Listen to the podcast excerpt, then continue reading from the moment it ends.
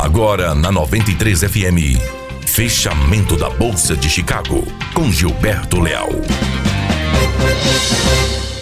Olá, boa tarde. Hoje quinta-feira, 18 de julho de 2019. Aqui Gilberto Leal e este é mais um boletim de fechamento de mercado com as principais movimentações do dia na Bolsa de Chicago e também o fechamento de câmbio na B3, falando diretamente para 93 FM.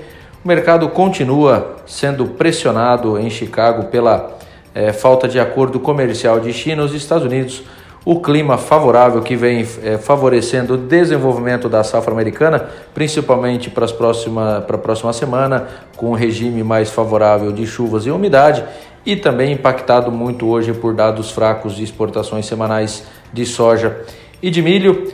Para ajudar a completar esse cenário é, com viés negativo de pressão aos preços, algumas notícias referente à gripe suína africana que foram divulgadas hoje perto do meio-dia, com aumento de focos aí, principalmente na China também ajudaram a pressionar os ativos de soja e milho em Chicago. Então, soja fechando o dia com quedas aí de 1,2 pontos, contrato agosto fechando o dia valendo 8 dólares e 81 centavos de dólar por bushel, para o milho quedas de 11 pontos, contrato setembro fechando o dia valendo 4 dólares e 24 centavos de dólar por bushel. O mercado fica de olho no desenvolvimento da safra americana e também no relatório de área de plantio americano que vai ser divulgado pelo USDA no dia 12 de agosto. Falando um pouquinho de câmbio, o câmbio fechando o dia com a queda de 0,87%, fechando o dia valendo 372,90, máxima do dia 37640 e mínima do dia a 372,40. Hoje o dólar foi impactado principalmente por declarações aí de dirigente do Fed, do Banco Central Americano,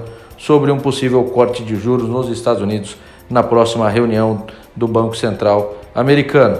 Um certo otimismo com a nossa agenda econômica também do governo Bolsonaro, principalmente após aí declarações da liberação do FGTS, deu um certo ânimo no mercado doméstico, também impactou aí no câmbio no dia de hoje. No radar continua as questões aí da articulação política referente às reformas que ainda estão por vir aí após o recesso parlamentar. Essas seriam as principais informações para o boletim de fechamento de mercado diretamente para 93 FM. Um grande abraço a todos.